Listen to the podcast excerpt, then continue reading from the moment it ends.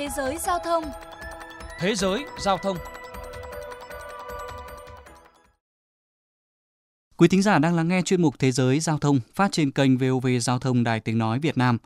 Thưa quý vị, xe quá khổ, quá tải là một trong những nguyên nhân phá hỏng đường xá, gây ùn tắc, kẹt xe và tiềm ẩn nguy cơ mất an toàn giao thông. Tuy nhiên làm sao để giải quyết vấn nạn này đến nay vẫn là bài toán khó. Trước thực trạng xe quá khổ quá tải lộng hành, cơ quan chức năng Indonesia mới đây đã triển khai nhiều giải pháp quyết liệt, thậm chí là phạt tù tài xế vi phạm. Để tìm hiểu thêm mời quý vị cùng lắng nghe bài viết sau đây.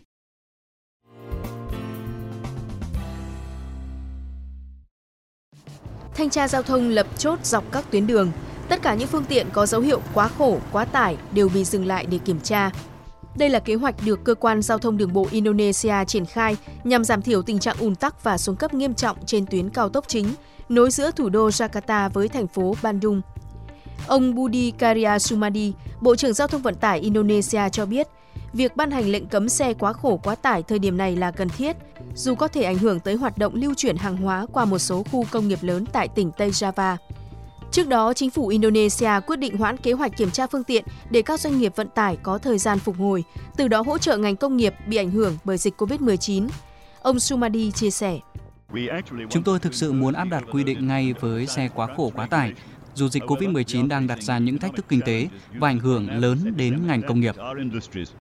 Đồng quan điểm trên, ông Budi Setiadi, Tổng Giám đốc Cơ quan Giao thông Đường bộ Indonesia cho biết, nhiều nước châu Á như Ấn Độ, Thái Lan, Việt Nam từ lâu đã đưa ra giải pháp ngăn chặn xe quá tải, quá khổ, gây thiệt hại hạ tầng giao thông đường bộ.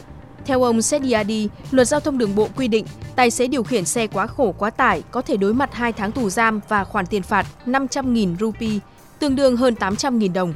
Doanh nghiệp vận tải sẽ không được cấp giấy chứng nhận kiểm định cho các phương tiện tái phạm. Đặc biệt, chủ đơn vị sản xuất, lắp ráp phương tiện nếu cố tình sửa chữa, cơi nới thùng xe, thay đổi các thông số kỹ thuật so với thiết kế ban đầu, có thể bị kết án một năm tù giam và khoản tiền phạt lên tới 24 triệu rupee, tương đương gần 40 triệu đồng. Tuy nhiên, thời gian qua, việc buông lỏng quản lý khiến tình trạng xe quá khổ quá tải tại Indonesia diễn ra tràn lan.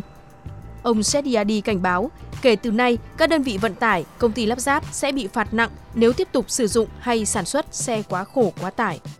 Các phương tiện vi phạm sẽ không thể đăng ký để kiểm tra định kỳ, trong khi đó những xe sản xuất mới không được cấp chứng nhận lưu thông an toàn.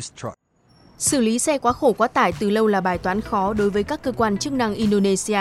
Điều tra của cảnh sát giao thông cho thấy chở quá khổ quá tải khiến tài xế gặp khó khăn trong việc kiểm soát tốc độ, dẫn đến nhiều vụ tai nạn giao thông nghiêm trọng, gây thiệt hại nặng về người và tài sản. Theo Bộ Giao thông Vận tải Indonesia, những hung thần xa lộ này cũng là nguyên nhân gây ra tình trạng ùn tắc thường xuyên trên cao tốc Jakarta-Bandung. Với khoảng cách 140 km, thời gian trung bình trước đây chỉ mất 3 tiếng, nhưng giờ mất tới 6 tiếng. Theo thống kê, mỗi năm chính phủ Indonesia phải chi tới 43.000 tỷ rupee, tương đương 69.000 tỷ đồng để sửa chữa những con đường bị hư hỏng sớm do xe quá khổ, quá tải.